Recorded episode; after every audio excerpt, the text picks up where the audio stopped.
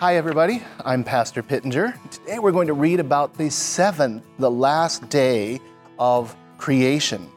This is Genesis chapter 2 now.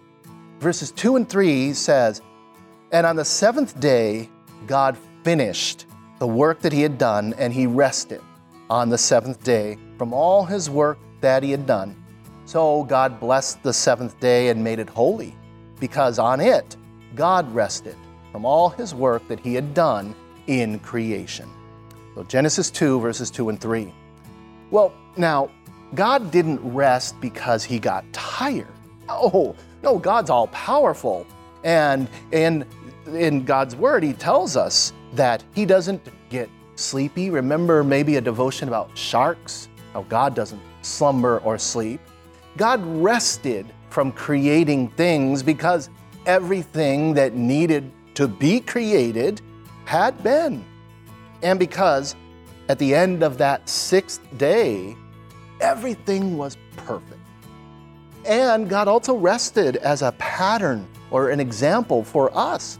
Because you and me, you and I, we need rest because we do get tired.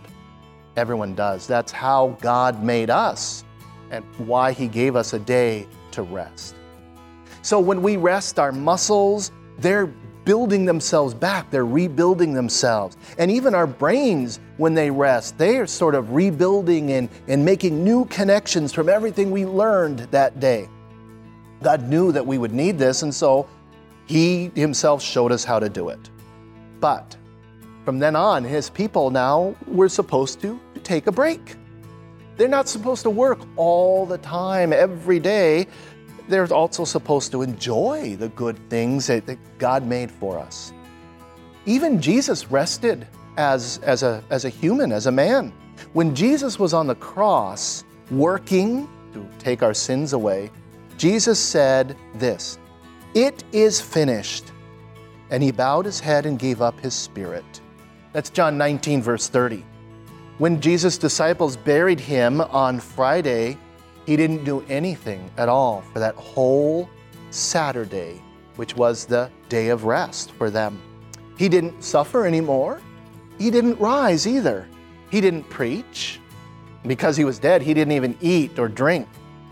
Back then, Saturday was that day of rest, and so Jesus rested from all the work of saving us.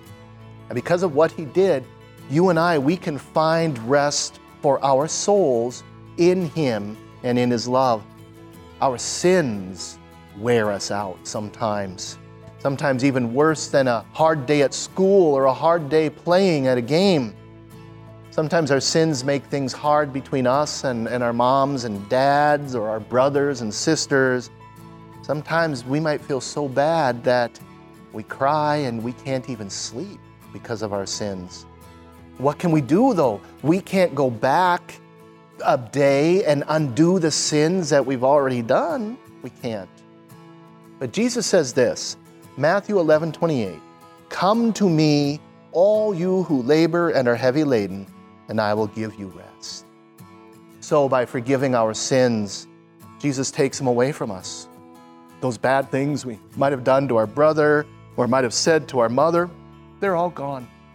He really does take them away this I know, for the Bible tells me so. We'll see you guys later. Goodbye. Thank you for watching Peace Devotions. We encourage you to like, comment, and share this devotion with friends and family. If you would like to help us produce more devotions, you can donate at els.org/donate.